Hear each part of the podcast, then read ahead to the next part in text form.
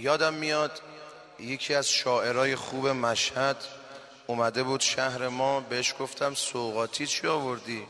گفت یه خاطره. این خاطره رو تعریف می‌کرد دوستات از رفعهایی که با ما بودن کلی گریه کردن.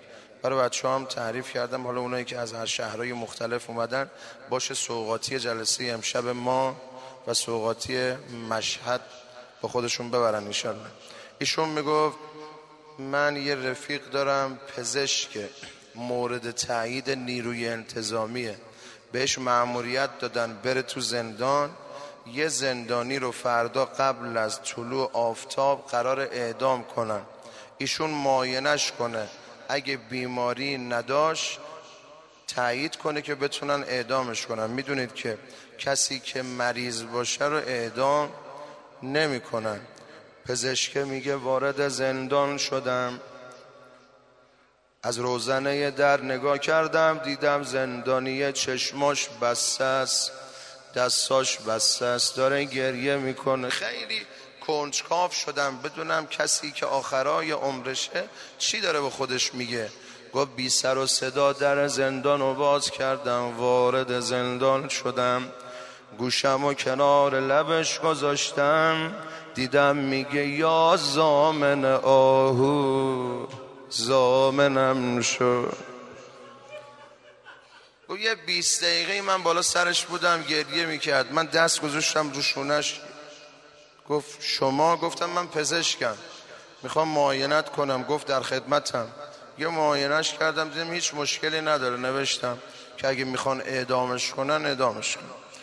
گفت روز بعد قبل از طلوع آفتاب منم پای چوبه دار بودم. جوونه رو آوردن بالای چارپایه تناب دار و دور گردنش انداختن. حکم و قرائت کردن هرچی اصرار کردن به اون شاکی. پیر زنه گفت محال رضایت بدم. بچم و کشته باید داغشو به دل مادرش بذارم. دیگه رضایت نمیده. باید حکم اجرا بشه. رفتن جلو حکم اجرا کنن. میگه تا اومدن چارپایه رو از زیر فاش بکشن. پیر زن صدا زد میبخشمش فقط به خاطر امام رضا. میگه من تعجب کردم گفتم چی شد؟ گفتم من فقط دیدم که گریه می‌کرد و متوسل به امام رضا شده بود. چی شد؟ گفت رفتم کنار و پیرزنه گفتم مادر چی شد؟ بخشیدیش.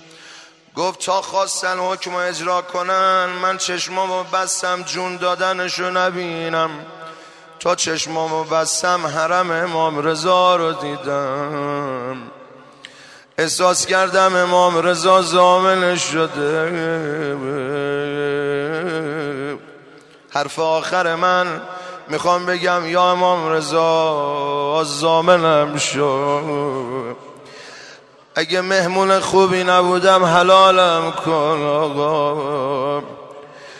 آقا جان لحظه جون دادن منتظرتم آقا.